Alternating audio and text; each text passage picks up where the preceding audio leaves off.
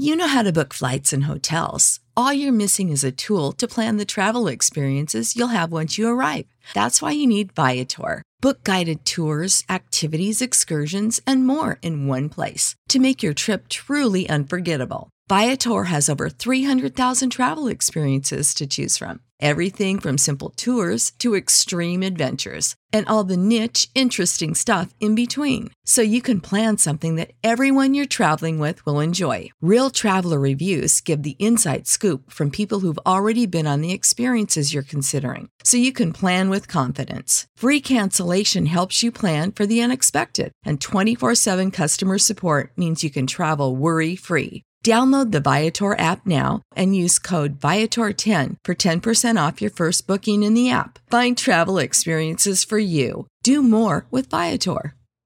Sick of being upsold at gyms? My guy, you're currently a base member. For $90 more, I can upgrade you to our Shred membership. For 130 more, you'll be a swole member. And for just $300 more, you'll reach Sweat Platinum. At Planet Fitness, you'll get energy without the upsell. Never pushy, always free fitness training and equipment for every workout. It's fitness that fits your budget. Join Planet Fitness for just $1 down and $10 a month. Cancel anytime. Deal ends Friday, May 10th. See Home Club for details. You do it all without breaking a sweat, and you do it all in style. From being a boss exec to getting the kids ready for school, checking homework, family dinners, lunches and brunches with your day ones, trips to the salon, and weekend getaways are anything but a getaway.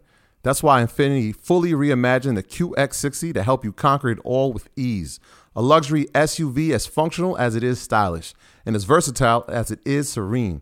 Even when you have back to back conference calls on top of the kids' basketball practices, not to mention your side hustles, it's all done with grace. The all new Infiniti QX60 has available features like seating for up to seven passengers, a suite of active safety features, and massaging front seats. It's the SUV designed to help you conquer life in style. Now, with extremely limited availability, contact your local retailer for inventory information.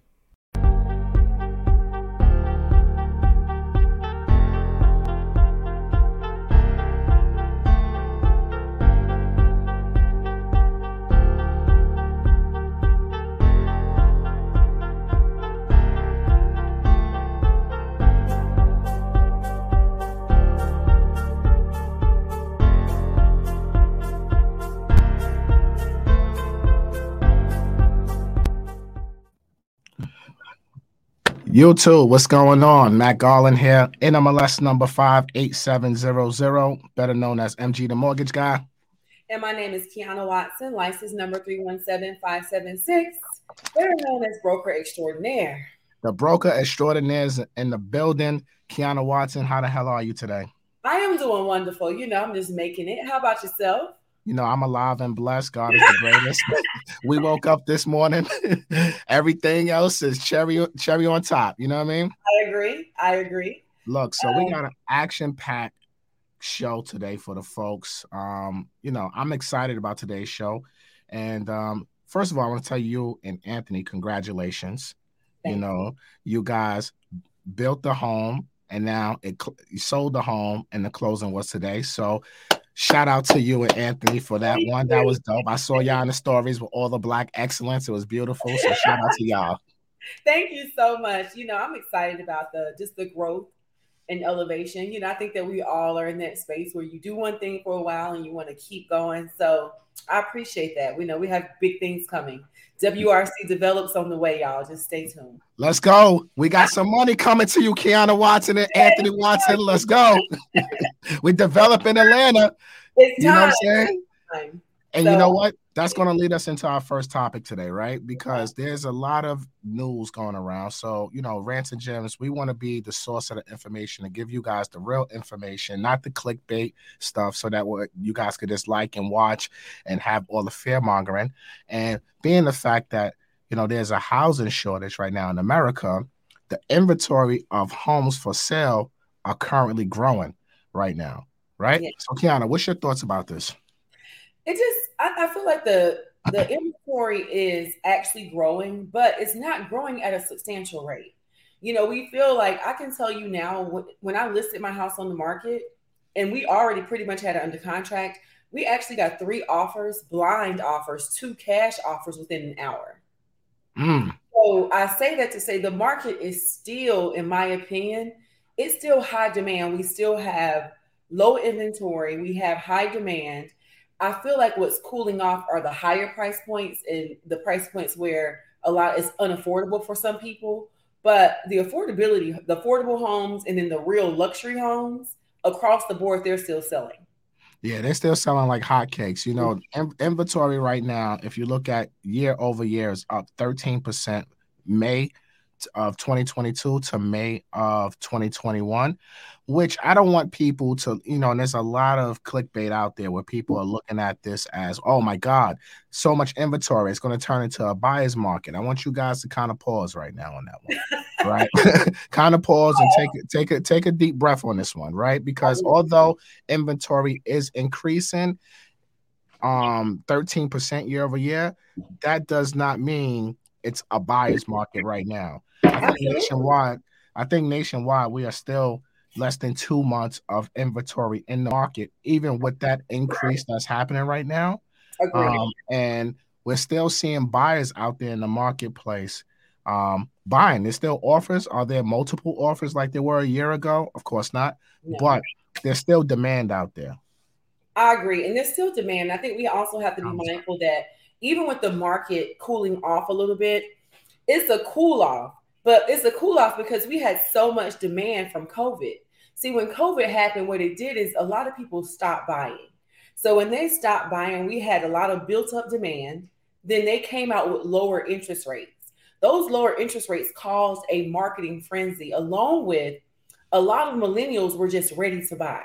Mm-hmm. It, is, it was just the time. It was the time for millennials to purchase. So when you add all of that to pent up market demand, we had a phenomenal last two years. um, yeah. There yeah. were so many people because they were just ready to purchase. It didn't matter. It was more about interest rates and the fact that these millennials are ready to purchase. Now mm-hmm. everybody has kind of gotten their homes. Rates are have increased, right?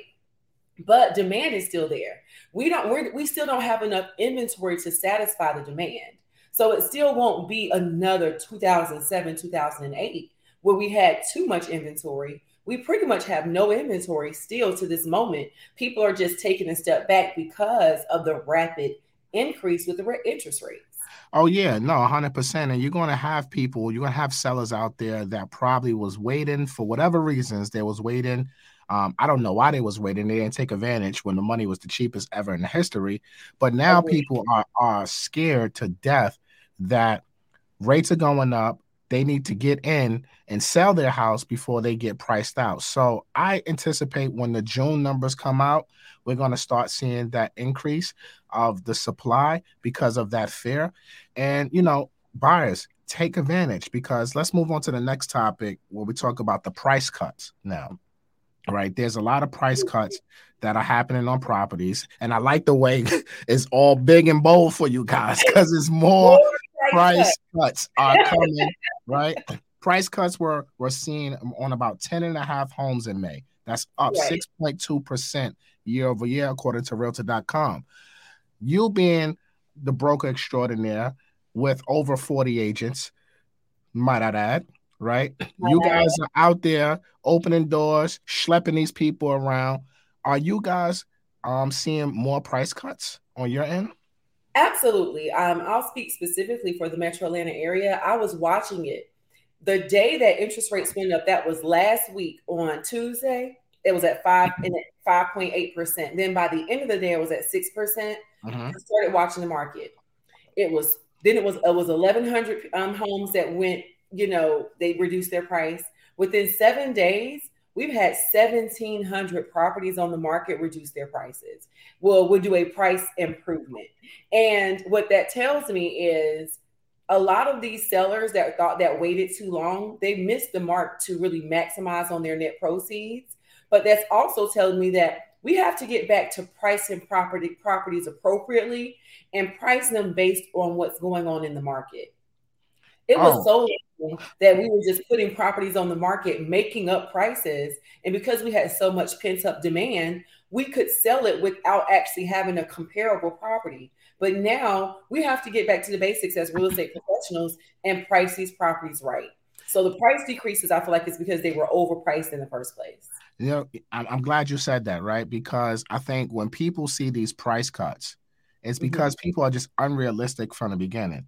You see, during the past two years, you can literally throw some ish against the wall and it will stick. Yes. Right. Right yes. now, there's not the market, and you have a lot of um, realtors out there and sellers. I'm not going to throw it all on the realtors, but mostly the sellers who are just super unrealistic about what the house is truly worth. And they feel as if it's still the market was six, seven months ago, where you can get above asking price, multiple offers, and the market has shifted on them. So those homes that are priced 10, 15, 20% above where it should be, it's expected, in my opinion, for those houses to go down. But a well priced home, like you said, is always going to sell. And it's Absolutely. always going to sell at the right price. A well priced home will always sell at the right price. Like, it's not about, like, I don't want people to get mixed up. It's like, oh, the prices are going down. We're about to plummet. The prices are actually just going back to the actual value of the property. And when we talk about value, value is subjective. Value of the value of a property is based on what a buyer will spend for the home. Uh-huh. It's it's not necessarily what you think it's worth, it's what a buyer will say it's worth. So if last year a buyer felt a property was worth paying 20,000 above asking price and they paid it and they closed, that's the value. Right now the value is saying the properties are like no, we don't want to pay that anymore. We want a reasonably priced property. So it's just correcting itself. We're in the middle of a correction. I don't foresee this being a crash at all because we still don't have enough inventory. And this happened to me. And I'm a you guys know I'm a broker extraordinaire and it just happened to me. I listed a property at 650 where I knew the price should have been 599, right?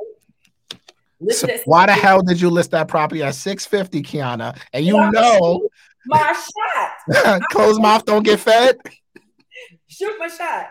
So I shot my shot and it didn't work. But guess what? I went back and reduced the price to the original price that made sense based on the comparable sold properties to 599 and we got an offer for 635,000. So when you price a property correctly for a seller, it opens the door for people to feel like, oh, it's priced right. Let me pay above asking to still win the offer. And this just happened a week ago. Yeah, look, I mean, with all that still being said, right?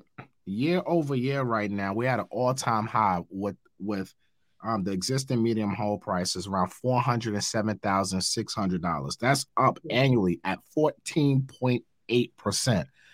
Um, 14. I, I, don't want that number to go over your head. Type in the comments 14.8% is the equity appreciation right now, year to date. So when you hear people on the internet, and shout out, let's highlight our guy, um, big big 500 in the building. Uh, we appreciate the super chat, boss.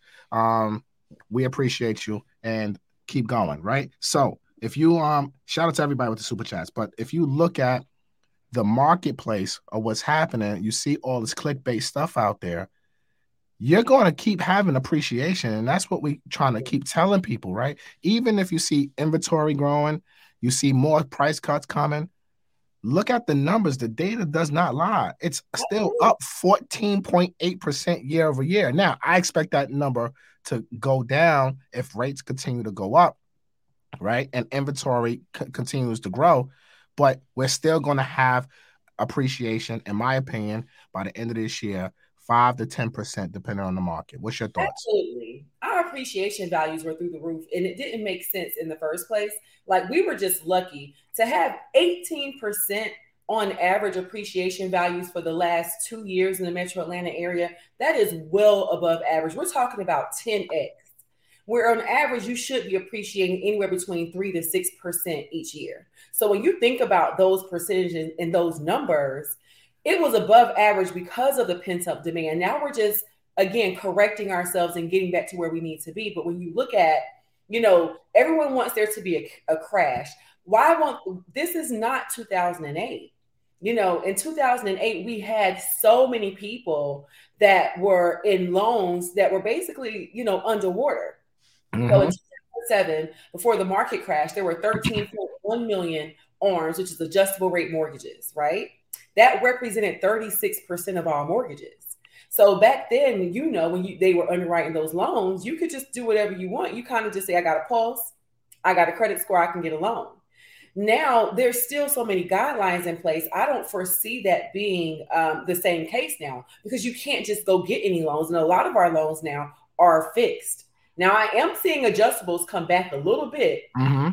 See, I, I haven't heard adjustables in a long time, but two days ago, I seeing lenders bringing it back out. Yeah, the demand for adjustables is, is is is definitely out there. You know what? Since you brought up the topic, let's let's educate the people um, let's let's segue to this. First of all, before we segue, I need everybody to hit the like button. We almost got a thousand people on this live, so we need y'all to share this out with 10 people if you love Rants and Gems and Kiana Watson and myself. Comment, like, subscribe, share with your people right now. Let's get this up to 2,000 people before the end of the show. But let's segue on why this won't be another 2008. Tukes, cue the slides, baby. Let's go. We're gonna give y'all some education today. Y'all come to the right place. Y'all better get a pen and pad because we got slides, baby, on Rants and Gems. we got slides and we're excited about it. It's really y'all better throw some fire in the chat if you ready for some slides, baby. let's go. All right, y'all. So look, let's give you guys a breakdown of history of why this will this what looks nothing like the Great Recession. Because I know you guys are on YouTube and seeing all the clickbait, but we here to give you the real facts. Let's go to the next slide. all right. Kiana just mentioned the lending standards are tighter, right? Now, if you look at this slide, now feel free to screenshot this, put it in your stories, tag Rants and Gems, Kiana, and myself, and we will re- reshare it. Um, so feel free, right? So if you look at the lending standards, um, they have tightened since the crash. So I want you guys to pay attention to those yellow um, bars, right? That's from 2003, 4, 5, 6, and 7. That's showing you the volume of loans in billions with a credit score below 620. Look at the height, right? You're talking about 350, almost pushing 400 billion dollars worth of mortgages with people with sub 20 credit scores. And then obviously you see the crash, it started decreasing during a great recession. And as you look going into the last five years, you have less than a hundred billion worth of loans being originated with subpar 620 credit scores. But the big difference is, like Kiana said, is the lending standards. Back in those wild cowboy days, I was originating back in those days. And let me tell you, I had a field day. I made a lot of money during these days because I was I was first in the business, fresh, like it was great. You you needed a post to get a loan, and you could get a loan. 100% financing, 580 credit score, 6% sales concession, buy three houses at the same time, close at three different banks. It was beautiful. The three houses at the same time is what I'm talking about right there. That's a fact. Next slide. All right. Now look at the foreclosure activity. Oh my right? God. I'm so excited about this slide. This slide in particular I just like to interject and tell all of you to please screenshot this so you can stop waiting for some type of foreclosures to hit the market. Okay, go ahead, man. I'm gonna let you finish. I need y'all to put some more fires and like this video because we're giving y'all real live game right now. So look at 2007, 8, 9, 10, 11, 12. Look at all the yellow, right? But look at the height of the foreclosure crash, right? You got 2000 I mean, 2.3 million, 2.8 million, 2.9 million foreclosures that happen in the market because of all those subprime loans below 620 credit scores. But look at the foreclosure activity because I, I, know a lot of people like to talk about, well, before the pan, it's going to be a lot of foreclosures because of the pandemic. And I got a slide for y'all on that one too. But if you really look at the lending, how it tightened up, you can see the foreclosures have been decreasing from 2016 on, right? Decreasing, decreasing, decreasing. Look at 2019, less than a half a million foreclosures. That is nothing compared to what it was some 10 years ago. Nothing at all. Let's just, let's just go ahead and talk about today. Right now, there are 78,000 foreclosures on the market in comparison to at the height of the crisis in 2010, it was 2.9 million. So when you guys are sitting here waiting for some huge foreclosure crisis to take place, I don't know what you're waiting for. The numbers are just not adding up. It doesn't make sense. And we're just following numbers here. This is not an opinion. These are facts. These are straight facts. Next slide, folks. All right, look at the inventory, and we talk about inventory all the time, right? So look at 2007 to 2010.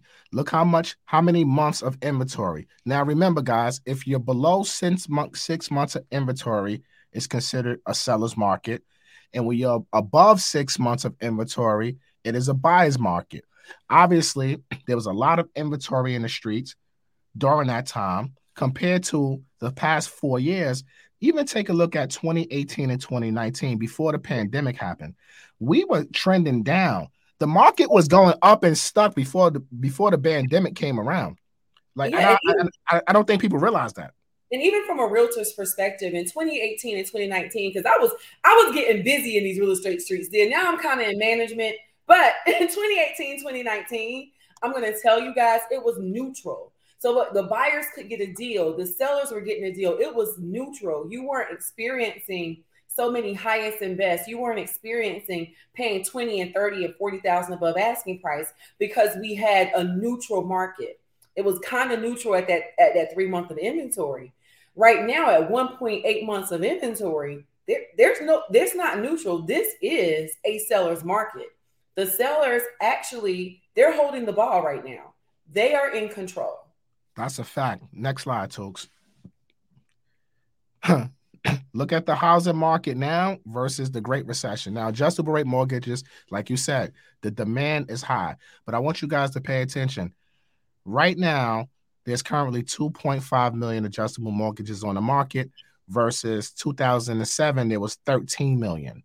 And the arms that are about to reset, meaning that the fixed period is over, is only 1.4 million versus that 10 million back in 07 and that's why you've seen a lot of that activity with foreclosures a lot of inventory things of that nature right? So you have to understand first of all a lot of people don't even understand how arms were underwritten back in the wild cowboy days versus now. The the, the standards now first of all there was one year arms two year 327s, 228s, 327s. There was negative amortization loans.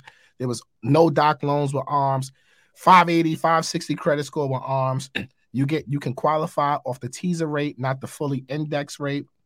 The underwriting standards were not the same as they are today. Today, the most common arms are fixed for five, seven, or 10 years. Most people are taking seven to 10 year arms. So you got a longer fixed rate period.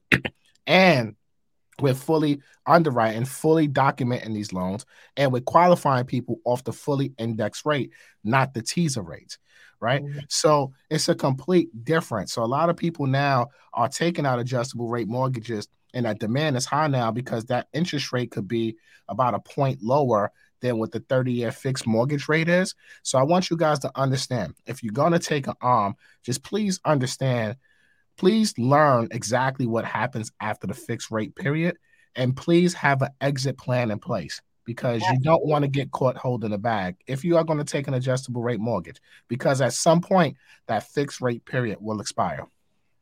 And i'm glad you spoke about that because a lot of people are you know we need to educate them about arms and how that works because if you're going into an arm because you don't want the current 6% rate and a 2.75 or 3% rate for a short period of time seems attractive, understand your exit strategy and also understand how can you refinance out of that into a fixed rate mortgage and what those penalties may be if you chose to do so. So just read the fine print. Um, I don't particularly, I think arms are great for investors, people that are in and out of properties, but it just may not work for the typical buyer. Um, that's just my professional opinion. Agreed. Next slide, folks. 11 trillion tappable equity up 34%. Homeowners right now are up in the stock 11 trillion. These are the numbers, guys, in tappable home equity. People, if they fall into trouble, they can sell. Even if they got to take 10, 15% less, they're still going to make money. This ain't absolutely. the times what it was back in the day. Oh, absolutely. People are being able to sell their properties and make a profit. Um, on average, um, the average person is making at least $200,000 on an asset that they've owned in the metro Atlanta area for at least three years. So if you purchase in the right area and you are in a growing area that's high in demand, great schools, um, schools is school being number one near new development. Um, anything near the new campuses, they have the new Microsoft campus, Google, anything near development, it is being sold for top dollar. So, you know, if you have some tappable home equity, look into a line of credit if you want to invest with that money. Or if you were thinking about selling and you want to use this money for other things, this is the time to consider it, but also have a strategy of what you're going to do next. Absolutely. Next slide. Adjustable ARM is adjustable rate mortgages for those who don't know what that is. Adjustable rate mortgages. And this is the last slide for this to show you guys. Look at the forbearance numbers. They're edging down. Um, we're going to get the, the main numbers on here. I will present that in the, in the next quarter so we can kind of see. But as you can see, there's less than 1% of homes in forbearance right now right? So you have to you have to really look at what's really happening here. The people who was on those covid relief um, programs are now exiting those programs. Majority of those people are pay, are in repayment and in good standing. So for those of you who are waiting for this foreclosure wave that was going to happen i hate to break your your the bad be the bearer of bad news but i don't think that's coming anytime soon I don't either. And I've been watching the market just as you've been watching the market. We're all, you know, there are people that are investors that are hoping to, for an opportunity, but then there are people that are, you know, you're hoping for other people to lose their homes. And I want you guys to think about that because it's kind of jacked up to even have that mindset. You want to crash so you can take advantage of people. Unfor- I would say, fortunately for us, there was a lot of responsible lending that took place, and mm-hmm. people are being responsible with their money they're more educated about what to do when they're earning money. So they're not going to just lose their homes because they're uneducated about the process of working with the lender or making other passive forms of income. So we're in a great time right now where those that took advantage, they took advantage for the time they needed to, but now they're back to work. They're entrepreneurs. They figured it out. So as an I would say as an investor and a buyer, if you have never purchased a home before and you're waiting for something, you need to consider what you're waiting for because none of the numbers are adding up to what you want. Because I know what you want. You want that you want the mini mansion that was available in 2010. It's not, it's not coming back. So let's just recalibrate and think about how you can move forward and be successful in your investment goals without trying to walk 10 years backwards. Absolutely. 1000% agree. We got 1,100 people on live with us. I need Appreciate all y'all to go like the video, share it with 10 people. We got a hot segment coming up right now. You can remove the slides, but I want to address something before we mm-hmm. um, go to the next segment, Kiana, because there's people in the comments, and I like we're going we're going to engage and interact with you guys. And I hate when people say that. Remember, guys, these two get paid to sell you houses. Look, Kiana Watson and Matthew Garland will get paid whether you sell you a house or not. Absolutely. Let's really call let's call a spade a spade, right? We are not pushing you to buy a house. We don't have a gun to nobody's head. We and I hate when people say, "Oh, they get paid to do this." I mean, so what? What who would you rather get information from? People who are actually active in the market we're not we're not YouTubers. We're not we're not, you know, influencers. We are licensed professionals. So of course we're going to get paid if somebody chooses to buy a home, but we're not putting a gun to nobody's head. Our job, especially with Rants and Gems, is to provide you guys information. So that way you can make a decision. So I hate when people try to downplay professionalism and professionals right? By giving information because you think there's a hidden agenda behind information. No. Do you think we have to be here on 8:30 at night doing this? No. We are out here because we want to make sure our community buys real estate at scale and has the proper information. And let's be and let's also like let's scale it back. You know, let's consider the fact that a lot of my clientele now they're sellers. They're the ones making the money um, I'm not, you know, I'm no longer really representing buyers as much as I used to. I've I've grown in my career. I have 30 agents with my company. So when we're thinking about it from a huge standpoint, I'm talking to both buyers and sellers. I'm talking to both people from both from both standpoints. If you want to make an income and you want to continue to rent, that is your business. Mm-hmm. I do know someone that's going to purchase a home and allow you to pay their mortgage, and you can rent from them. Like it doesn't stop the whole process. Like I think that we have to think about it a little deeper than oh they're going to get paid because we're trying to buy a house. You know, like I just told Matt, me and my husband built a house and we sold that house today. I put that house on the market and I know what I'm doing because I'm a real estate professional. I know what to build and I know what's in demand. We got three cash offers, blind cash offers within an hour of the house being on the market. Within an hour, cash money. Mm-hmm. It's, it, what I want you guys to know there's so many more ways to be profitable in real estate. I can sit here and tell you lies and say just keep renting forever until something happens but you're going to end up being that person that actually does rent forever and never owns. There are people in my family that never owned. They're they're going to rent forever.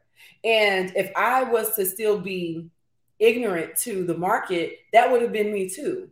You know, I made six figures on my first property and it was e- uh, easy six figures. It wasn't like I had to flip it. I bought it, stayed in it, rinsed it for a little bit and sold it and made some money and leveraged that money to make more money. So I don't want you guys to lose the message because you don't like the sender or you want to always be some conspiracy theory.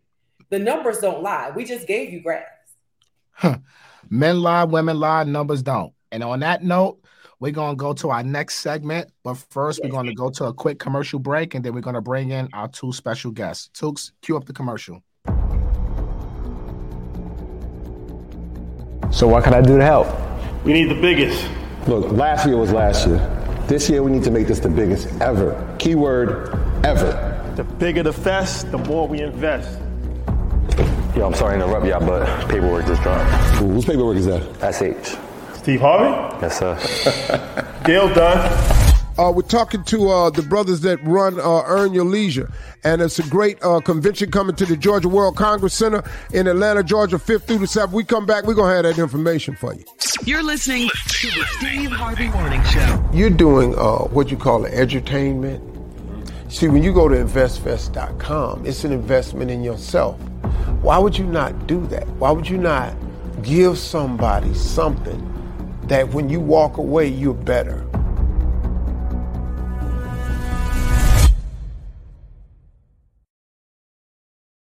investfest.com. Make sure you guys go to investfest.com. We just announced T.I., the king of the South, will be joining the InvestFest lineup. And we got a few more nuclear bombs.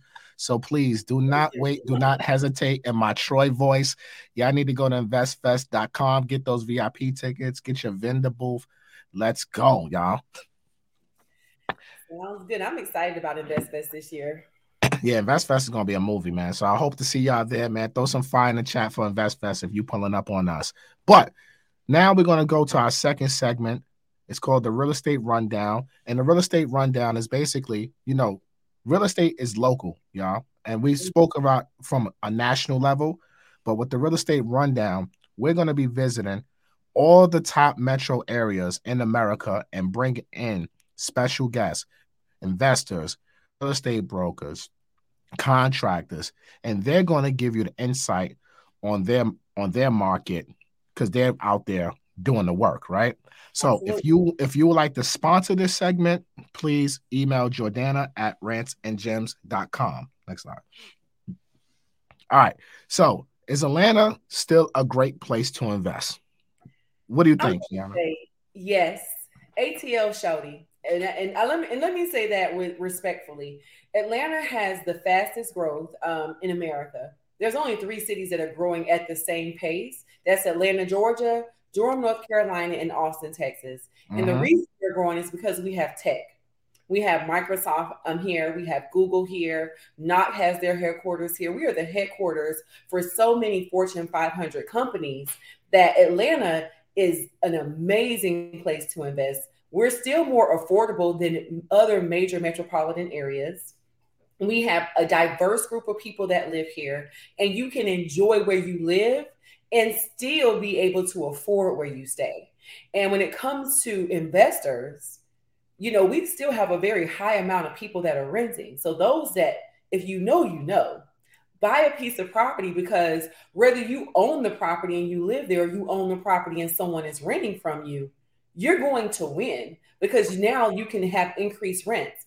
Our rents in Atlanta are on average around $2,800 a month. Wow. That's crazy. So, and rising and rising for three bedroom homes. So you definitely have an opportunity here to invest in the metro Atlanta area. Next slide. So Top five cities investors have the largest market share of purchases year to date in 2020. ATL number one, Jacksonville, Charlotte, Phoenix, Miami. You might want to screenshot that, put it in your stories or something like that, right? Top five markets, and that's why we're starting with beautiful Atlanta. Next slide. Oh, absolutely. All right. So now look at this, Kiana, because you, you know, I don't know zip codes or nothing like that, but these are the top five zip codes that investors are buying in Atlanta. What's your thoughts on these zip codes? So telling um and surprisingly enough, if you guys were to look in these zip codes, these are not the metro Atlanta area. You have within the metro Atlanta area, right? And when you look at like 30296, that's Riverdale. Um, that is going to be closer to the airport, South Atlanta. I also looked up 30153. Let me make sure I give you guys the right information. That zip code is right there in like the Northwest Georgia. Again, none of these are within the perimeter. So what you want to what you want to consider is when you're investing in Atlanta, you're not just investing in the city of Atlanta. Go and invest in the places where there are families, there are more blue collar workers in those rural areas because those areas are rural, and most of them will rent before they buy. So if you're a person that wants to invest you want to rent to a family that is going to be good to your property and consistent, these areas are going to work best for you. Mm. Next slide. Like that. Now, another hot topic that's been, and we're gonna we're gonna bring up our guest in a minute because we're gonna talk about this Airbnb market is under attack in Atlanta. Atlanta's sick of y'all shit. The city is sick of your shit. The the the hotels are sick of your shit in Atlanta. y'all buying all the single families and making them Airbnbs. They tired of it, so they trying to pass some laws and they trying to shut it down. Yes, they are. Um, this has been underway for such a long time. It's not brand new, but it is still being voted on and i think that it's important that those that are you know if you're if you are an airbnb and you're doing airbnb arbitrage or if you own several properties in the city of atlanta this could be a problem for you. Because they're saying that if you own property in the city of atlanta and let's say you own five properties and you have an amazing airbnb portfolio they're saying you can only have two. Two. Mm. Two so one has to be your primary residence that you can steal airbnb. And the second one is going to be your investment property. So what do you do with the other three right? I'm not an airbnb expert. That's why we called in alexis right? I'm not an airbnb expert but i will tell you this is going to shake the market. And i think it's about greed. You know it's all about these hotels wanting to get their fees. The hotel the money from these hotels are what's fueling and they bring money to the city of atlanta so i personally think it's it's not just about the fact that other people have found a way to make money it's the city that feels like they're losing money because of it Yeah, so that's like you said, great segue into bringing in our, our local professionals, experts. We got Alexia Wright. Uh, make sure y'all follow her on Instagram underscore Alexia Wright. She's a top rated Airbnb super host, currently operating 30 plus Airbnb properties. And we got Nicole Ambrose. Make sure you follow her, Nicole Ambrose Real Estate on Instagram. She's the top 1% realtor in Atlanta.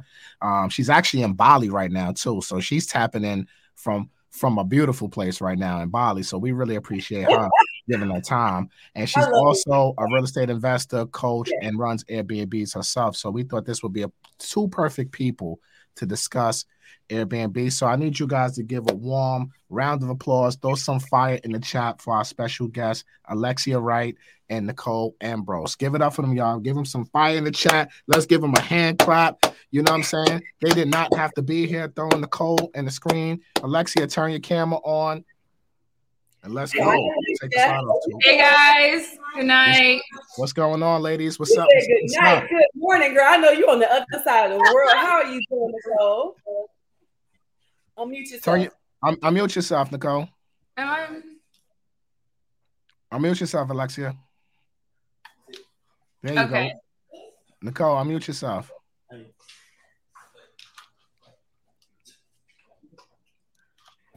There we go. There you go. Hey there y'all, go. what's up, family? What up? What up? What up? Look, I forgot to unmute. Y'all was doing such a good job. I was in the screen looking at the like- No, I was listening. Nah, that's dope. Look, ladies, we appreciate you guys coming in um, and joining us. Nicole, you and Bali living your life. Alexia, we appreciate y'all. And I want to start this conversation off with Alexia because you're managing 30 plus properties. How is this new ordinance going to affect your business and what are the hacks to get around this? Because there's always a hack and we need to know. Yeah, absolutely. So you guys were just discussing the ordinance, right? The thing with the ordinance and the reasoning behind it is the parties that were happening here. So people were renting these big old mansions and it's it's one thing for us that have condos or who have apartments versus these millionaires who have these million dollar homes, right? So you got 10 million, you got 10 um, mansions on one block, and two of them are rented out for Airbnb, right? So you got the the whole block filled up with cars in the cul-de-sac there's a bunch of people, there's loud noise at three or four in the morning. They are going to have a problem with that. These are people who get up and go to work. These are people who don't want to hear noise at that time of morning. And that's just what it is. So these people complained for a really long time. And it was for a minute where I even wanted to do something about it. Um, and the thing about it is, y'all, is the the bad the good people had to go with the bad people, right? Um, the ordinance also 2018 um, Airbnb took $450 million worth of revenue from hotels. So Kiana talked about the hotels. That was a thing also. They took a lot of money.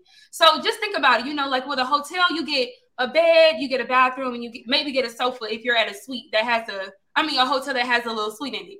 And then you get this Airbnb for lower or the same price. You get a whole entire apartment and you get a balcony. Correct. I'm, I'm going to go book an Airbnb too. So just like with hotels, I mean, with taxis and Uber and Lyft, it, it was the same model. Um, it was a genius idea to me from Brian Chesky, which is the CEO of Airbnb. I think it was a really great idea. I just think when it got here, the market got saturated and people just started going crazy. Um, there are some really great investors here who actually do what they're supposed to do that had to, to go with this ordinance. So the thing with the ordinance is um, this started, they talked about this last year. Mm-hmm. This year, March, I think it was March 1st, 2022, they put it out that this will go into the ordinance will go into effect on April 1st. Correct. The ordinance never went into effect. They extended it to June. Here we are in June. Now we have an extension to September. So my issue now is when they put this out, they had no enforcement plan. They still don't. If if you have there's over 7,500 Airbnbs in Atlanta, it's no way possible, y'all. They are getting rid of these, getting rid of all these Airbnbs. It's not going to happen. Um, so I think that I also know when they put out this ordinance, a lot of people fell off. There's a lot of Airbnbs that have fell off ever since they put out this ordinance. So what they tried to do kind of worked. Um, I'm on the platform almost every day. I'm looking on there. I'm looking to see what's there because ultimately they're my competition too. Yeah, I run a lot of properties here, but there's people that's getting units every day. People getting furnished every day. You know what I'm saying? So I, I still feel like whatever's on the platform is always going to be my competition. So I'm always on there. So now the market is just a little different. Like my, my units are always booked now. That's how I know so many people have fallen off because I literally barely have a vacant day. Like my occupancy after post COVID was like, I kind of got back up to like 90%.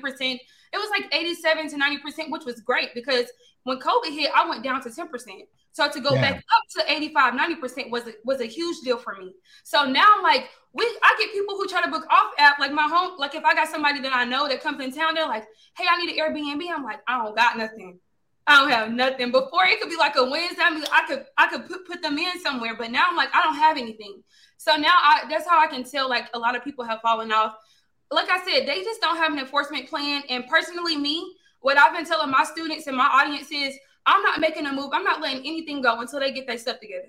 And that's that's just the way I'm going about it. Um, when they come to me with a real enforcement plan, my boyfriend he has really good connect at the city hall.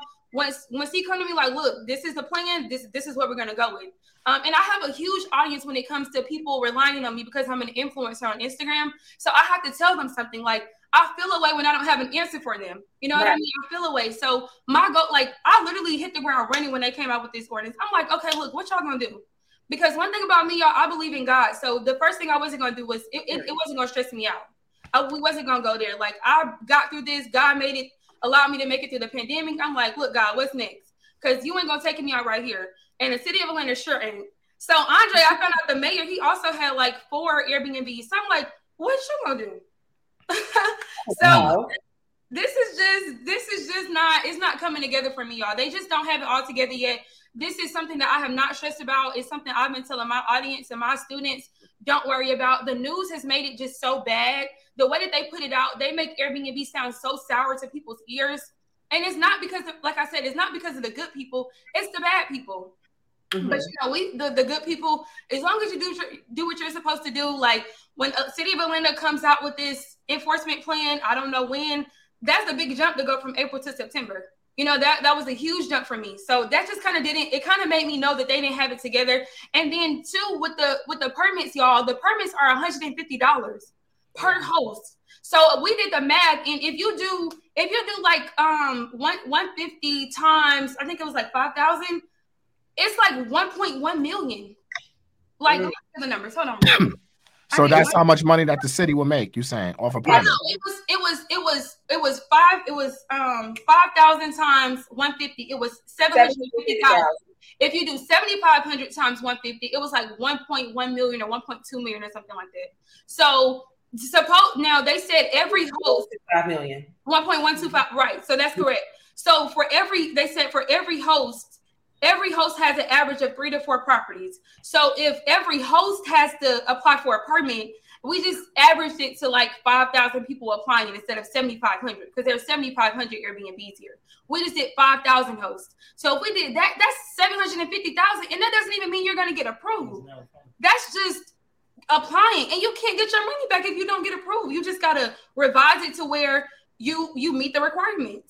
So with the ordinance, they also they they also stated that you have to like sign a homeowner's affidavit uh, um, affidavit to turn in. You have to sign a adjacent um what's the how do you call it adjacent um neighbor notification letter. You have to send it. You have to uh, get them to uh, no- notify them about the letter. Send it to them certified and send that certified tracking number to the city of Atlanta. You have to upload it to the portal when you send me your application. So they they kind of thought they had it together, but I don't really know how that's gonna work, y'all.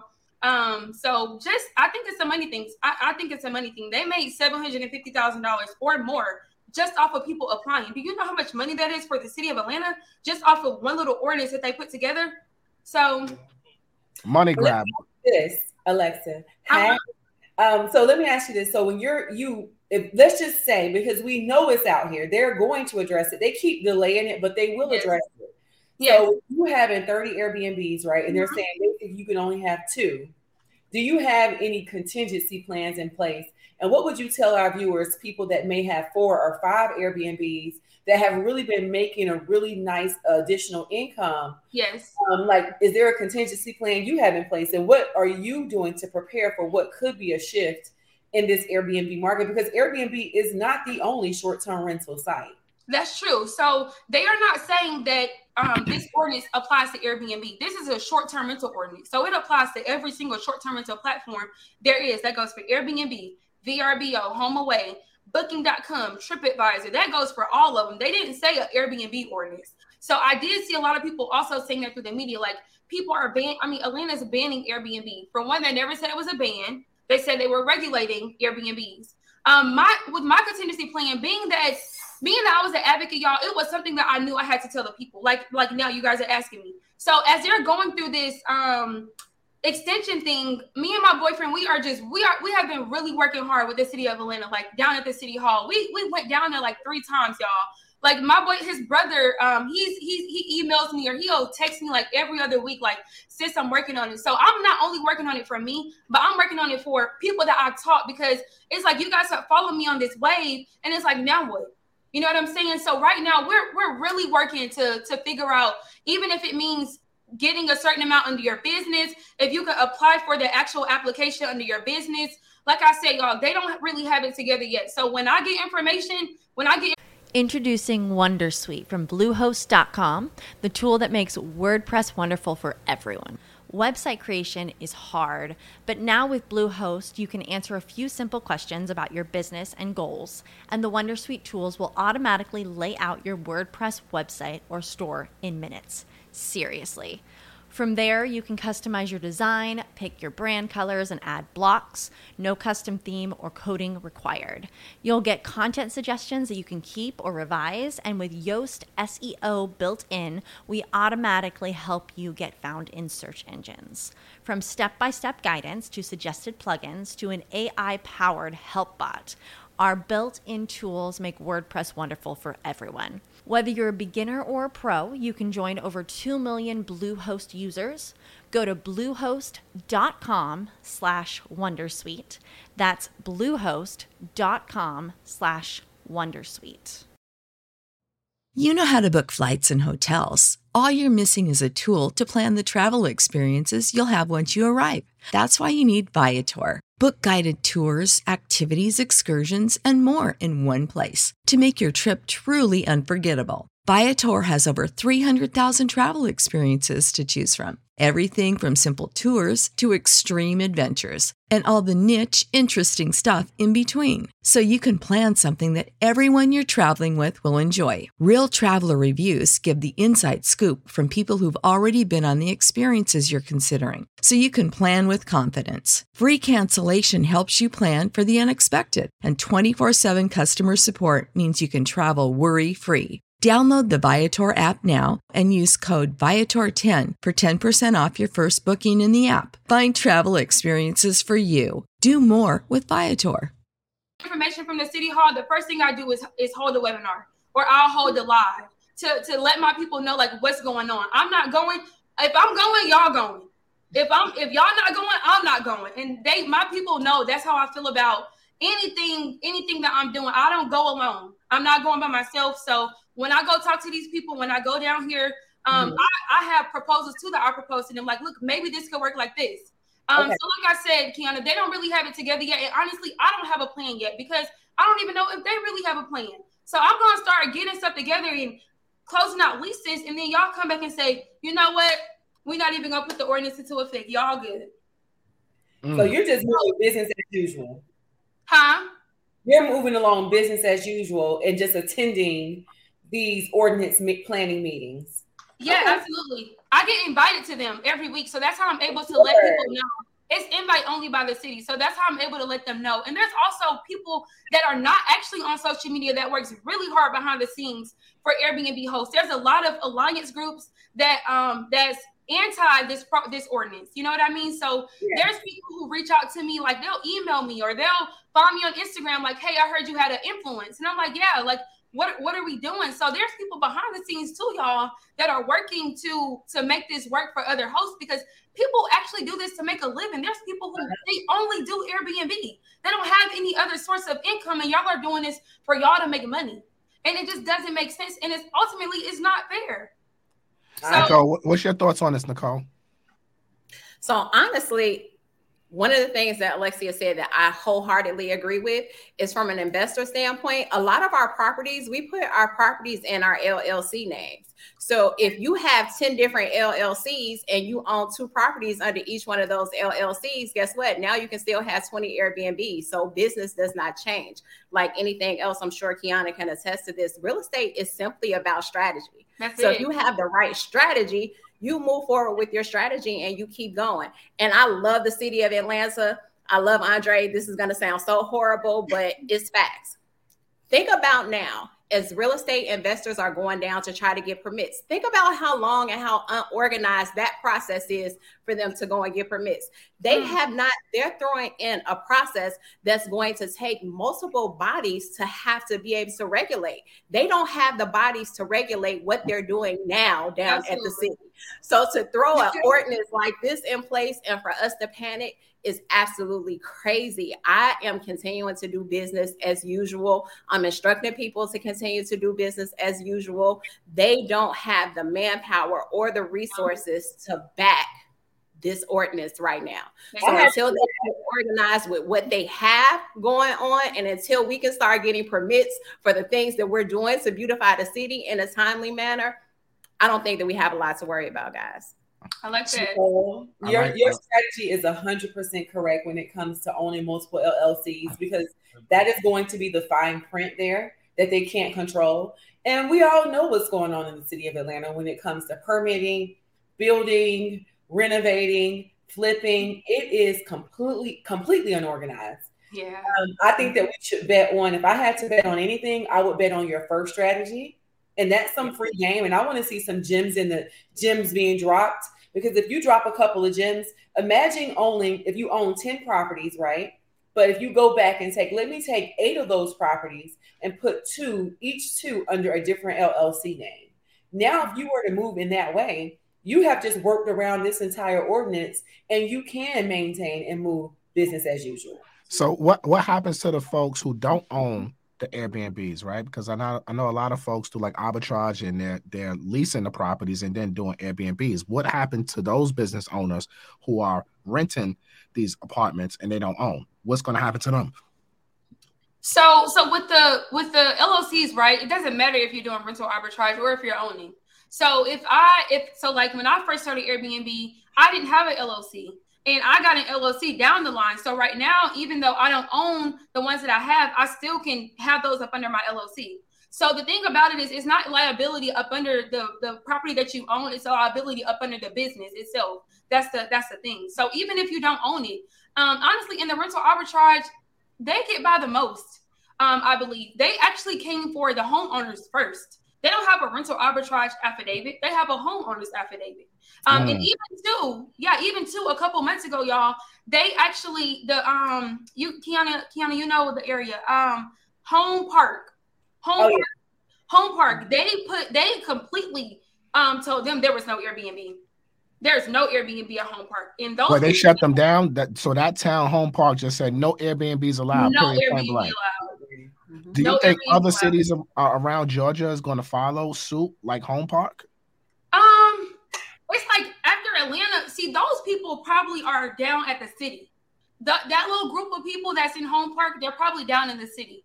Um, once you get out of Atlanta, it's like, it's like what's you know like what's next? Like I don't even know why they did the most in Home Park. I think something happened over there, and I wasn't really aware of um, the issue that happened. But I think something probably happened over there to where they really enforced it.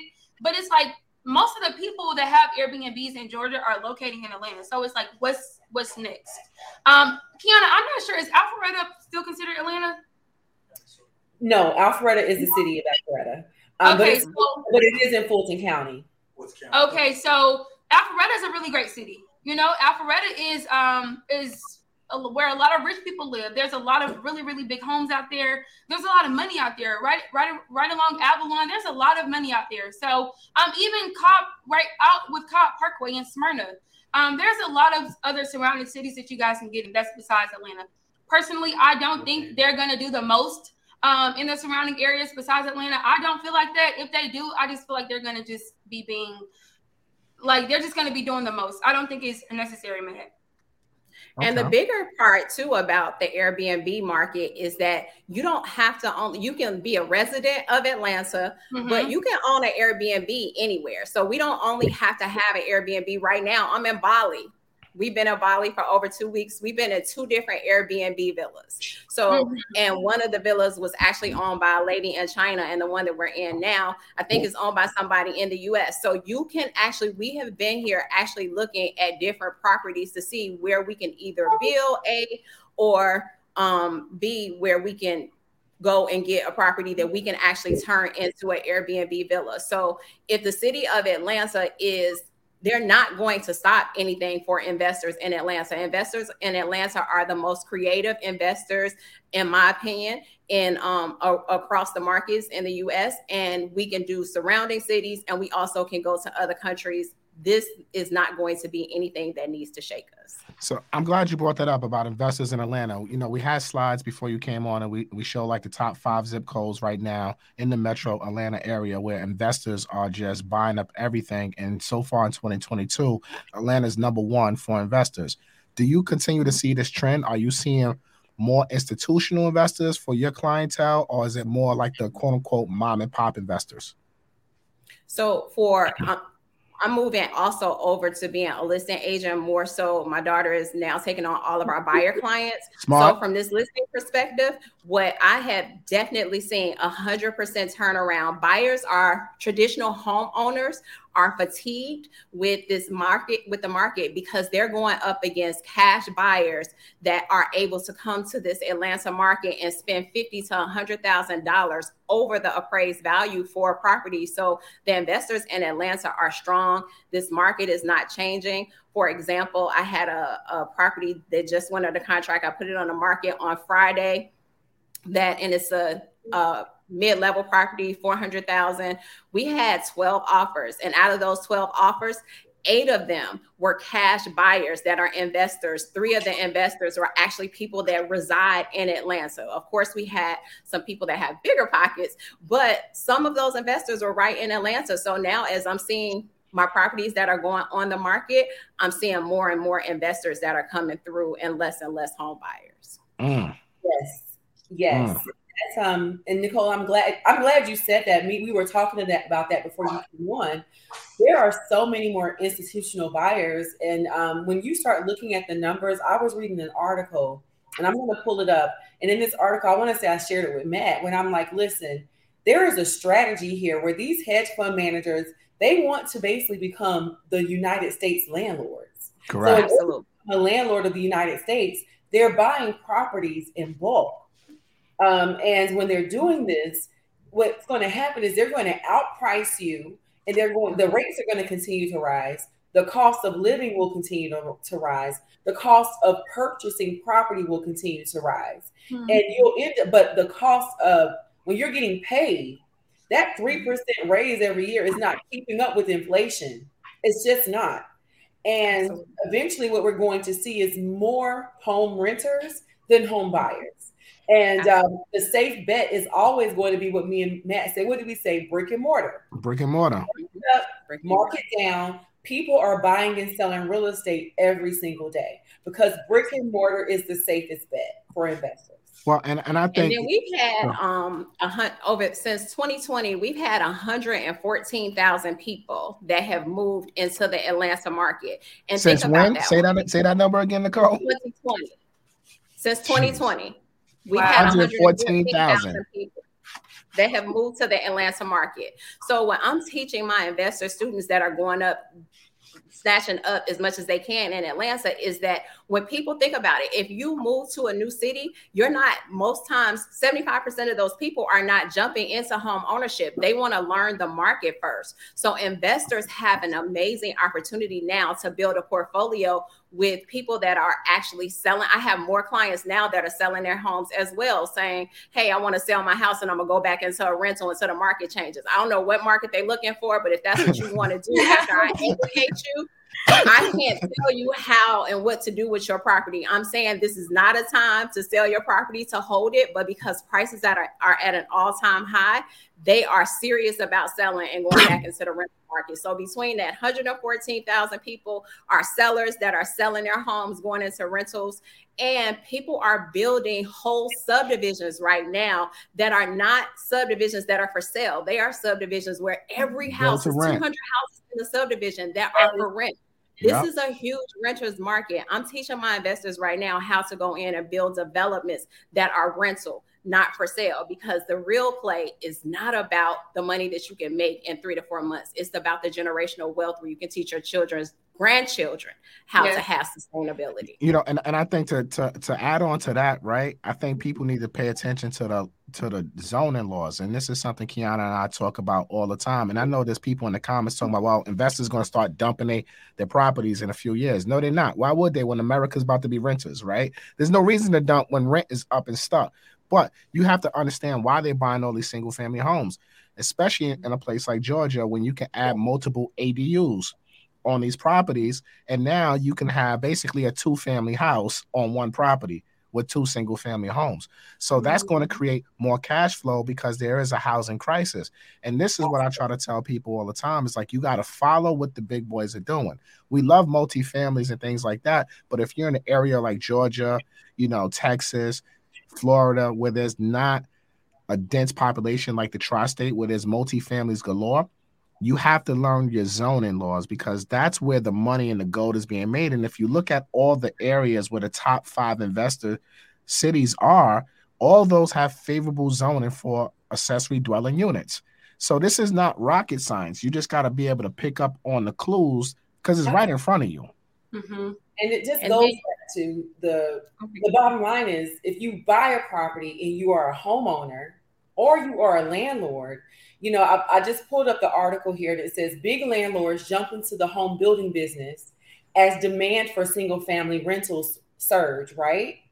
According to the National Association of Home Builders, there were 13,000 13,000 new single family homes that started as rentals in the first quarter of this year. That's up 63% from a year ago. Mm.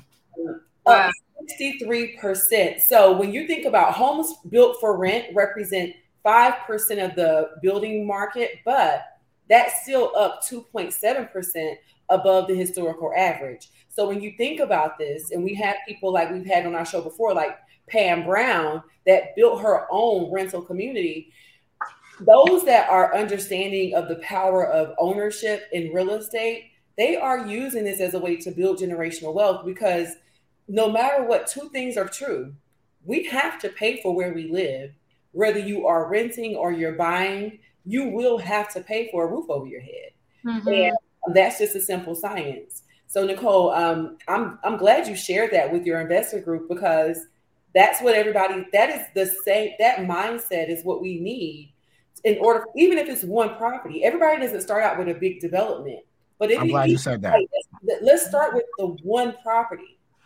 That one property can ca- help catapult you, and it doesn't have to be the property you love. It doesn't have to be a mansion. It can just be a mm-hmm. house, a home.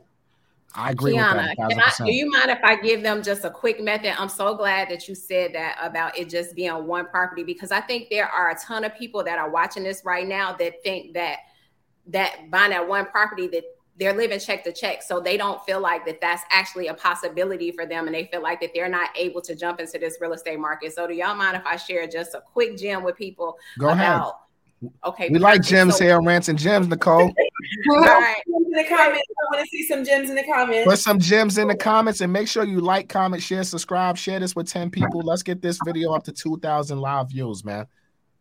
So one of the things that people have to realize is that credit, if you have not already realized in this market, this day and age, that credit is king, you are completely misguided. I want to make sure that you really uh, it used to be a time when we say said cash was king, but right now credit is king because you can do a method called the BRRRR method, right? Inside of the BRRRR method, what you're able to do I have a program where I can show you how to use somebody else's complete money. They always say that there is no um, that you don't have any programs, that there's no money down, that you always have to use money down. If you have a 650 credit score, we have a lending institution that we can take you to that will give you a $100,000. That $100,000 that they give you, you're able to take that and use that because this is different than when you're buying your own personal property. When you're investment property, they don't care where you get the down payment money from. So you take that hundred thousand dollars, you go out and you can buy a simple property that's hundred and fifty thousand dollars. When you get that property that's hundred and fifty thousand dollars, you're going to do a hard money loan. Inside of the hard money loan, you take that hundred thousand dollars that we showed you how to go and get, take twenty to thirty-five thousand of it for the down payment, and then when you do a hard money loan, when you start to do the rehab, you have to do draws. You have to pay the first portion of the rehab up front. When you pay that, you take that hundred thousand dollars, pay that up front. And then once you complete the property, you bought a property that's $150,000 in the right area, one of those zip codes that we talked about in Atlanta that are amazing zip codes. You and now after you finish, the after repair value on that house could be anywhere from three hundred to four hundred thousand dollars because property values are at an all-time high in Atlanta. So what you turn around and do is refinance out of that loan. Most companies will let you refinance out of that loan, and when you refinance, they'll give you eighty percent of the after repair value. So now you take that money, that same hundred thousand that you're making payments on, you continue to make payments on that money pull the money down from the equity in that property, rinse and repeat, and go and get you another property. That first property that you have is still paying for itself and it's paying a rent back on that loan. But you were able to pull the money from that property to go and do your next one. You do that again, rinse and repeat, go and do it again. And you look up and you look down, and now you have a rental portfolio of 10 properties where you didn't use any of your own money to get it. Look, I like the strategy. Play, That- Nicole. That was a play. that- you you was definitely given a play, but I want to put a disclaimer, right here on Please. this one, right? Yes. Look, understand if you're taking money and you borrowing, it's a loan, you have to pay it back. You have Right. to Absolutely. There's a monthly payment associated with that, and flips do flop, B. So I need you guys. It was a, it was a play, but that play you got to know what the hell you're doing because B. You gotta have a good coach. You got to You have gotta a have good a coach, a good mentor. You got to you got to have a good construction team. You got to have all your ducks in a row because that play is not for the freshmen. All Mm, right, absolutely. that that Absolutely. play is for the live men, and especially when we're talking about during a correction in the market that's happening. I just want Mm-hmm. people to really understand what Nicole is saying is actual factual, right? But understand what's happening in the market and do your own research, do your own due diligence. All right, that's the disclaimer Now, I'll tell you that you're telling the truth on that because on my Facts. first property that I rehabbed, I actually mm. brought money to the table. I Oh, had a contractor that came in and put the walls. I had just went and found a Latino crew that somebody had told me about. By the time they put the drywall up, I had already did electrical, plumbing, all the rough ends. Uh, inspector came through, knocked on the door, and told. And at the end of the day, had to go to court. They made me tear all of the walls down. When they came, all electrical and everything was wrong. Had to take it out, redo it. I ended up losing a hundred thousand dollars on that property. Turned around on my second property. This is five years ago. Exact same thing, just different loss, but it was still a loss. It wasn't really until I actually ran out and got me a for real real estate coach, which is actually Ramon Tooks, um, that help guide me to understanding purchasing in the right area for the Yeah. highest profit, and then also mm-hmm. developing a strong team. So that is that has been my strong suit for my entire portfolio. That I have a very very strong construction team. Flips do flop every day, B. I want everybody really understand that. Man, that was a really good point. No, Yeah, it's it's, it's every day, facts. It does work. You know, I think that that method does work. The BRRRR method works for the specific zip codes, having the right mm-hmm. team, and it's a good way to jump into investing. And I have I'm reading the comments. A lot of people are like, well, one hundred fifty thousand dollars where?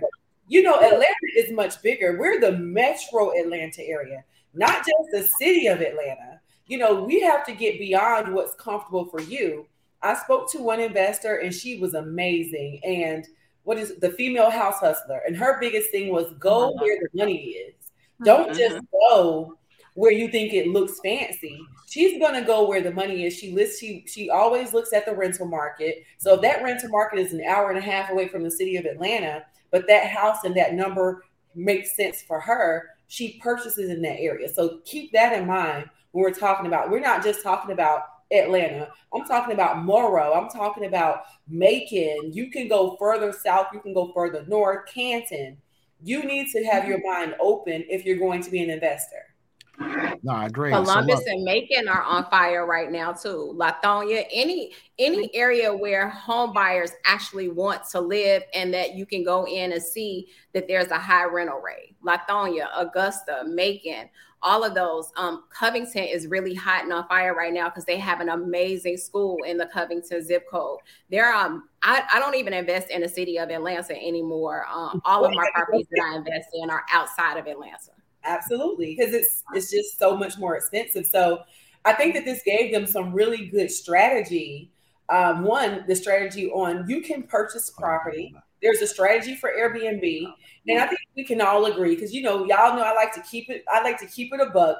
All right, y'all know I'm the one that's going to just say what it is. The strategy for Airbnb is we there is no real strategy because you don't know what the city of Atlanta is going to do all you can do, in my opinion, if I were you, if I had several Airbnbs, I would run it up while I can so I can plan for the next move. And your next move may be to, you know what, plan for a long term renter. So run up the money as much as you can and then start researching the rental market and prepare for that dip in income, but also maybe that dip in income, what I would do. This is my, this is what I would do. If I was going to have a dip in income, I would run up as much money as I can and have enough money ready to purchase more rental property. So you can purchase more rental property for long term renters, which are never going to go out of style. That way, you won't have a dip in your income at all, and you have a bigger portfolio. That's that would be a strategy if I would use if I was an Airbnb host with several properties. Something Yeah. I want to add on to there, um, Kiana, is it's peak season too for Airbnb right now. Airbnb slow season doesn't really start until like um, September, October when when kids start going back to school. So th- that's a really great point. That's why I said like right now I'm not telling my audience we rolling like we we rolling business as usual. Nothing is abnormal about what I do every day.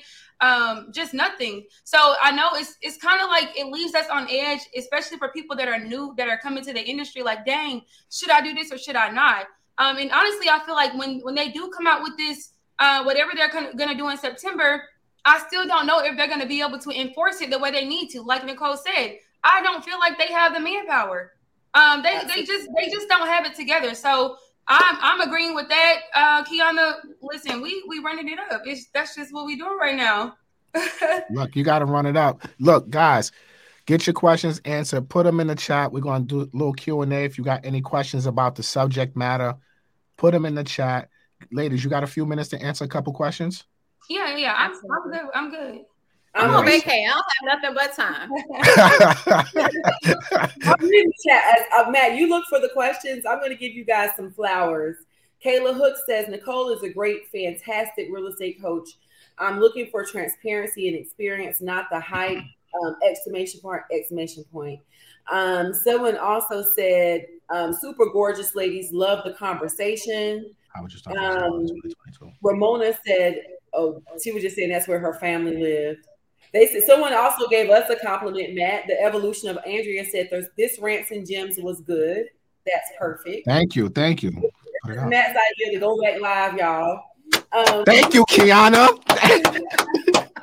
15, 1600 people in the chat, yo. Him nail. I'm like, Matt, do you understand? She definitely fought me for this shit. I'm telling y'all. okay. Um, I'm looking now. Um, someone also said, um, I'm reading, reading, reading, reading. Just kind of going through the comments. Um, some people do feel like the rates for the BRRRR method and refinancing are too high. So, Nicole, mm-hmm. I wanted to ask you that quick question before we got to Jamie. What do you think about that? And then we'll move on to Jamie. So, one of interest rates, whenever you're using somebody else's money, is always going to be high. But guys, I just want to tell you if you don't have your own money, you have to pay to play. So, in order to get your foot in the door, if you do that BRRRR method, the rinse and repeat, you absolutely are going to because nobody's going to give you money for free. So, there are a couple banks that do interest free loans, but they're short term loans. If you need something that's long term, it's going to be a higher interest rate, especially if you're just coming out the gate. You don't have any business credit established and you don't have any history of being an investor established. So, you are going to have to pay much higher rates but to make some money is better than to make no money. So if you can make some money on a couple deals and now you turn around and you don't have to use their money anymore, you can use your own money. And Kiana gave the best suggestion all, of all. Use that money while you can to run it up, run it up, run it up in Atlanta and then you can go to other places that do have multifamilies where you can take a smaller profit and buy a bigger building. So if you don't have money, you don't have any other choice but to use somebody else's high interest money because you got to get in the game. What's your other choice? Sit out the game. I like that. Got it, got it. So look, Super Clock says, how would you get? How would you start from zero in 2022? From an investor standpoint, and then Alexa, I'll let you go ahead and do the Airbnb Airbnb part, but from an investor standpoint, the first place you got to start is that credit. You got to get that credit together so you can get the funding to do any play that it is that you want to do. But the funding for real is is going to be the first key and having you an amazing coach that can help catapult your business to the next level without you making a ton of mistakes. Um, for Airbnb, uh, the, the the a great way to start with no money is becoming a co-host. Um, that could mean going into Airbnb, finding groups on Facebook, reaching out to your local um host that you might know, your friends, and simply becoming a co-host. So basically, typically, so what a co-host pretty much is is just like your property manager. Um, the person who runs your your your Airbnbs, who does your check-ins, your checkouts, make sure housekeeping gets done, um, and making sure inventory stays stocked so the best way to start with no money in the Airbnb industry is to, to become a co-host. Becoming a co-host, you can use that money to um, you can run that money up to where you can actually get your own Airbnb property. So I so when I first like when I was like in my second or third year doing Airbnb, I had interns. And I helped my interns get their own Airbnbs. That was the ending goal. You will not leave not working for me without an Airbnb.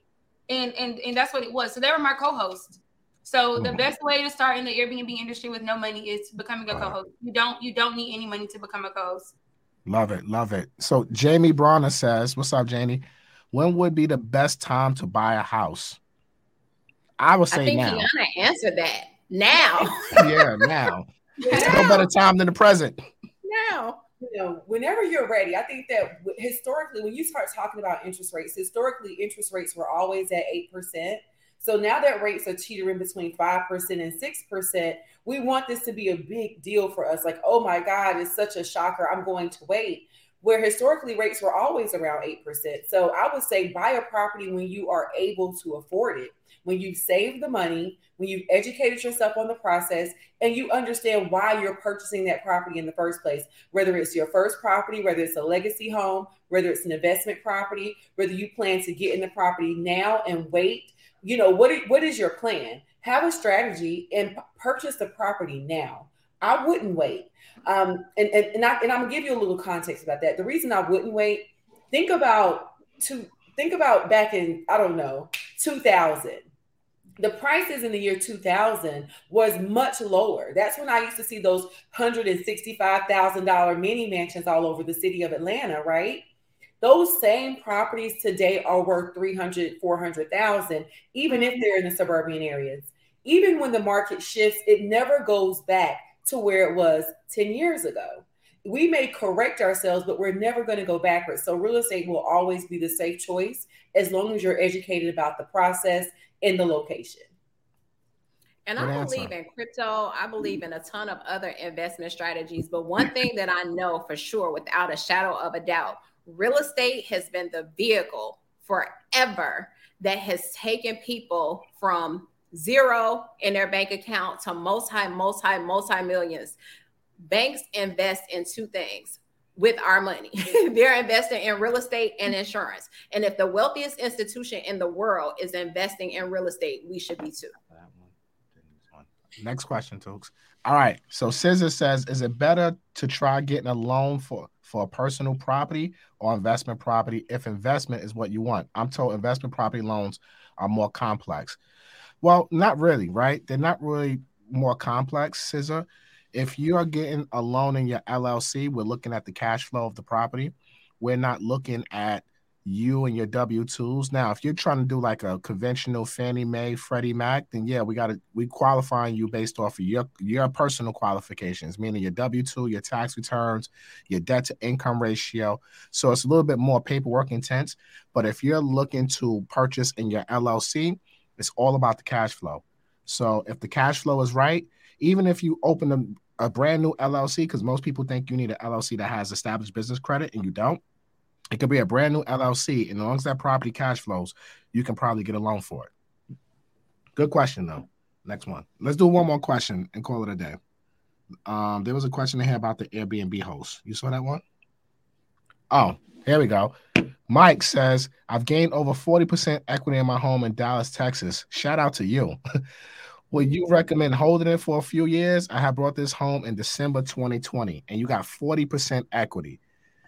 Uh, I will hold it personally and probably tap some of that equity because look, equity is monopoly money. I need everybody to understand that. Type monopoly money in the chat, right? Yeah. Because it's just like your stock portfolio, it's just like your bitcoins and your crypto. Unless you take the money out, it's unrealized gains. So 40% of equity today if the market does quote unquote crash and loses 20%, now you just lost 20% of your, of that equity. So it's not like you can go to your house and put your ATM card and take the money out whenever you want, right? It's not it's not guaranteed to be there when you actually need it. So what I try to advise people is one have a plan if you're going to take equity out of your house, especially your primary residence because that's the church's house. That's the church's money. You don't want to mess up church yeah. money, right? Yeah. Number 2, you should only take it out to invest. Number three, you should understand it's new debt and it's a second lien on your mortgage and it's going to have a mortgage payment.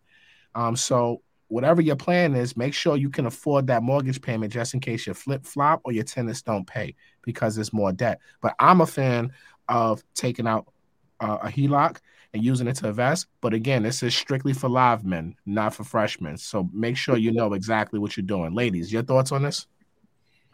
I would definitely um, take the money out and you know look for ways to invest. Don't go ball out with it. We've all made that mistake, and as um, I would call myself as a baby investor. I call myself a baby investor because I just buy, hold, and rent. But now, Girl, don't do not dim your light on Rants and Gems show, please. You are on EYL Network. How dare you dim your light? You are not no baby. You, I do you are the queen of the damn South. Don't play with us. All right, let me tell you what I mean by that is I buy and hold. I'm not into the you know the flipping. Me and my husband tried to flip. We had flips that flopped and lost money. So we prefer new construction. We prefer to build it. We know what's in it. We understand the bones. You start from the beginning and you can just get out of it. You still do what's called a draw. But if I were you, Mike, if you had if you pull out even 20% of this money and get you a second property so you can cash flow, get you an Airbnb uh, or a long-term renter, I feel like that would be a great idea to do so, especially when you run the numbers because it's all about the numbers with a professional and make sure those numbers make sense. So you're not just so you're in the green. You don't want to break even. You actually want to be in the green. What's your thoughts, Nicole? So personally, for me, I actually would pull the money out. There are two de- different directions that I would go. The first one is I pull the money out. I would get a coach. People fail every time in real estate because they don't feel like they're they can go and get somebody that's smarter than them in that particular arena to guide them so they don't make mistakes. One thing that I'm going to guarantee you because I am the, I am her. I lost over $200,000 when I could have just on those two flips that I did my first two flips 5 years ago when I could have just paid a coach 25, 35, $50,000 and I could have been $150,000 to the good. So I would take part of that money, go and find me an amazing coach. But the second part is I would definitely invest that money into a quad. What you'll find in a quad is two of the units will actually pay for the actual building and then two of the units can pay depending upon, you know, if you're not balling out in a multi-million dollar property, you can take two of the rents and like I said, pay for the actual building that you actually purchased and then take two other units and either save that money or use that money to pay off your current residence. And now you're living for free. I love that. I love it. I love it. I'm looking in the group chat. All we got is we have so many great comments. Buy the land, you know, we're excited. Atlanta real estate is amazing get the multifamily. If people want to know about multifamily, I can tell you that episode will be coming soon. Mm-hmm. Um, I personally want you guys to know that just investing in real estate all around, you know, there's a lot of things. We call everything a scam or everything is too good to be true. But I know two things for sure. I got to walk into a house, turn the lights on, and turn the lights off. And I would much rather be the owner of my land and the owner of my property when I do that. I agree. I agree. Look, drop some gems in the comment, man. This this real estate rundown was a phenomenal, phenomenal, phenomenal segment. Alexia, Nicole, any final parting words before we let you guys go? We really appreciate you guys coming in. So we need y'all to drop some gems in the comments for these for these I ladies. gems. I'm watching the I'm watching the comments. Yes, we see them gems coming. So Alexia, leave us off with a final thought. Y'all, Atlanta is a really great market for real estate, for Airbnb. I am so happy to be on with Nicole, Kiana, and Matt. It was this was amazing. I even learned a lot. I am here to tell y'all if y'all are coming to Atlanta or if you're looking to invest here, this is the right place. Um, we have not really figured out what's going on with this Airbnb ordinance, but it's coming. Um, I'm not too worried about it, and I run over 30 properties. So if I have 30 plus properties, having one or two, or even five, or even 10, um, it, it could it could it can't get any worse. So good luck to everybody. And like I said, I'm so happy to be on here with y'all. I echo that. I'm so excited to have had the opportunity to share this stage with Alexa, Kiana, and Matt. You guys are absolutely phenomenal. Follow each one of you guys and respect all of your works. In closing, for everybody that's out there that's watching, stop being scared. Get off the bench. Get in the game. The time is actually now educate yourselves, fix your credit, understand about financing. But the most important thing is to get in the game. If you want to change your life, I'm going to guarantee you changing your life is not going to be going to that nine to five that you go to every day. If you really want to jump into something where you can, I'm in Bali, I think the biggest deal of my career right here in Bali. You can do real estate from anywhere in the world if you want to change your life, real estate is the vehicle. And you have four people here that are ready to hold your hand and walk you through the finish line.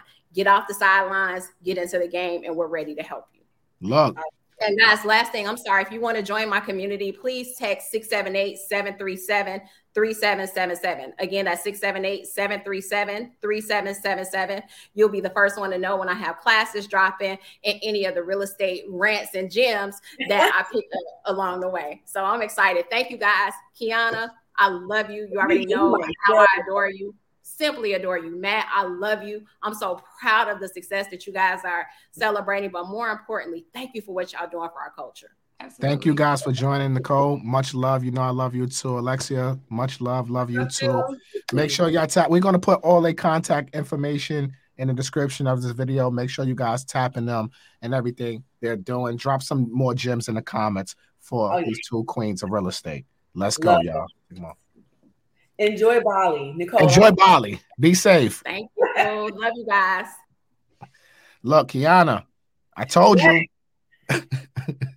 y'all, let me tell y'all the truth. The truth is, Matt was. We have so many previously recorded episodes in the bank, and Matt was like, "We got to go live.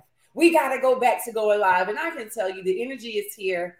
Two women I respect in their fields. Um, Alexia, she is onto something. She was the first person I seen really hitting it hard with these Airbnbs. Nicole, y'all know, like y'all have no idea the relationships we have in this business. Nicole is just in a phenomenal person and she takes the time to learn about everything. and I just love her energy and what she brings to our real estate market here in Atlanta. And I just want to say, you know, this was a great episode. Like we're live, we're back giving you guys real information, real time. Um, make sure that if you find it valuable, make sure you like, subscribe, share, and tell a friend. Give pass this to three friends if you feel like this is going to give you some information you need. Absolutely. Look, so audience, I'm gonna take a poll right now. If y'all want to see Rants and Gems live every week, current events, real estate rundowns, I need y'all to throw some fires in the chat right now. Throw some gems in the chat. Forget the fire. Throw some gems in the chat if you want to see us live every Wednesday, bringing you guys the latest and greatest of what's happening with the housing market from a glo- from a national perspective, and also our real estate rundowns where we're tapping in with local markets. So throw some gems in the comment if you want to see us going live every single Wednesday, giving y'all that fire. I, know some great realtors in all the markets, so we can interview people every week. Be okay. I know agents in New York, LA, Miami. Jacksonville, Orlando. I think it would be really interesting to see because right now real estate is a hot topic. Like, you know, we talk about building our portfolios all the time. I, I do think that the live is better. Y'all gonna have to vote for it though. You're gonna have to vote. if you go to my page and see the behind the scenes, I was stressed out. I got all I done ordered all kind of stuff, but I do feel it's valuable information and you know, I love glitz and glams and glam, and I like to have this big like production. But for me, where I am right now, I want y'all like I'm very transparent. I'm a, I'm about to I got to figure out. I want my brain to be fed with information so I can start making more money passively, so I don't work have to work as hard. I rather work hard in my mind and, and not on my feet. So this is what you can learn. So if you appreciated this episode and you want more episodes like this, and you don't mind the split screen, you don't mind that we don't have the glitz and glam, and you want the real, true, raw information from professionals all around the world, please like, comment, like, and subscribe because y'all commenting, liking, and subscribing will give us the energy and also like the reassurance that we're on the right track for the Rants and Gems show because we do take this personally. Absolutely. So type in chat what city on next week's real estate rundown what city should we visit? We did Atlanta this week. Type in chat what city you guys want to see on a real estate rundown. And again, if you are a business and you want to sponsor the real estate rundown segment, tap in email Jordana. The comments is going bonkers right now. We love it. we love it. So look, let's do some last minute housekeeping items. We've been on here almost two hours, right? Yes. Um, what you got going on for the rest of the week?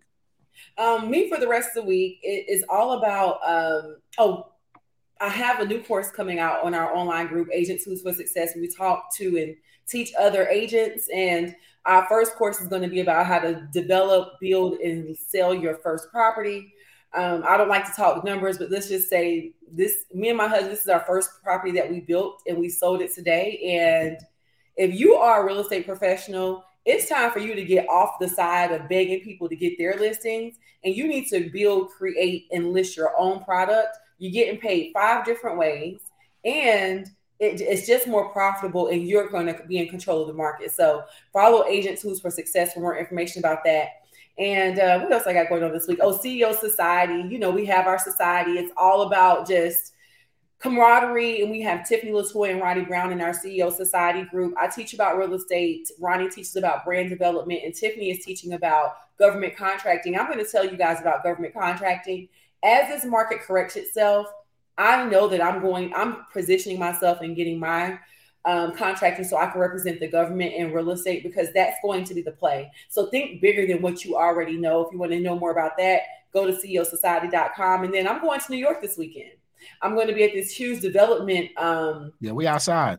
Yeah, we outside. I'm going to this development meeting, and of course, I had to let Matt know I'm coming in the city because I'm doubling down on development. So um, I'm super excited about going to this conference about development in New York this weekend, and I'm pretty much preparing for InvestFest. InvestFest is going to be the vibe. Look, man. So yeah, InvestFest, man. Make sure y'all go to investfest.com, get your tickets today. It's going to be phenomenal. We got a couple more nuclear bombs we're about to announce, so you guys stay tuned for that. Investfest.com is where you guys need to go. And you know, July 12th, 13th, and 14th, I'm having a real estate investing um, webinar, masterclass, three days. Um, I mean, it's going to be phenomenal. So if you want to learn everything you need to know about build to rent financing, Section 8, um, property management, construction financing, hard money financing, I got a couple special guest teachers that's coming through July 12th, 13th, and 14th.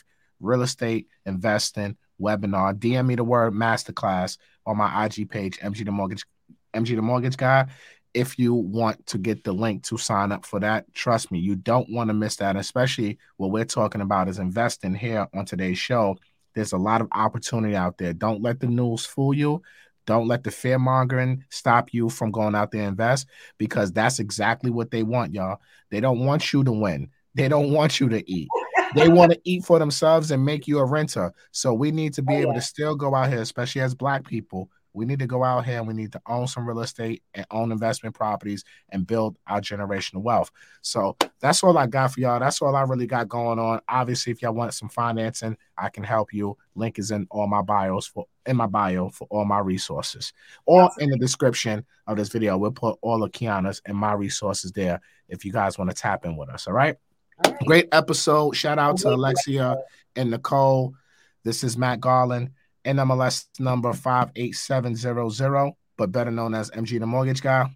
And this is Kiana Watson, license number 317576, better known as Broker Extraordinaire, now Builder Bay. Thank you guys for tuning in to another incredible episode of the Rants and Gems Show live experience. Peace.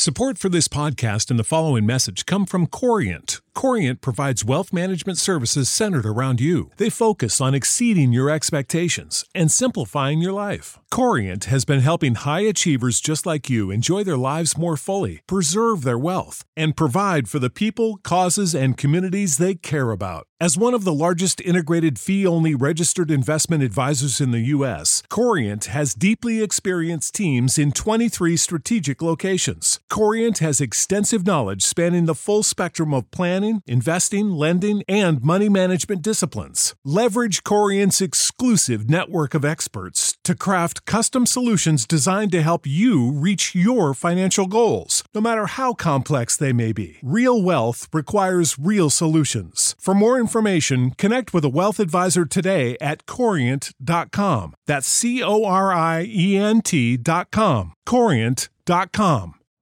You know how to book flights and hotels. All you're missing is a tool to plan the travel experiences you'll have once you arrive. That's why you need Viator. Book guided tours, activities, excursions, and more in one place to make your trip truly unforgettable. Viator has over 300,000 travel experiences to choose from Everything from simple tours to extreme adventures and all the niche, interesting stuff in between. So you can plan something that everyone you're traveling with will enjoy. Real traveler reviews give the inside scoop from people who've already been on the experiences you're considering. So you can plan with confidence. Free cancellation helps you plan for the unexpected, and 24 7 customer support means you can travel worry free. Download the Viator app now and use code Viator10 for 10% off your first booking in the app. Find travel experiences for you. Do more with Viator.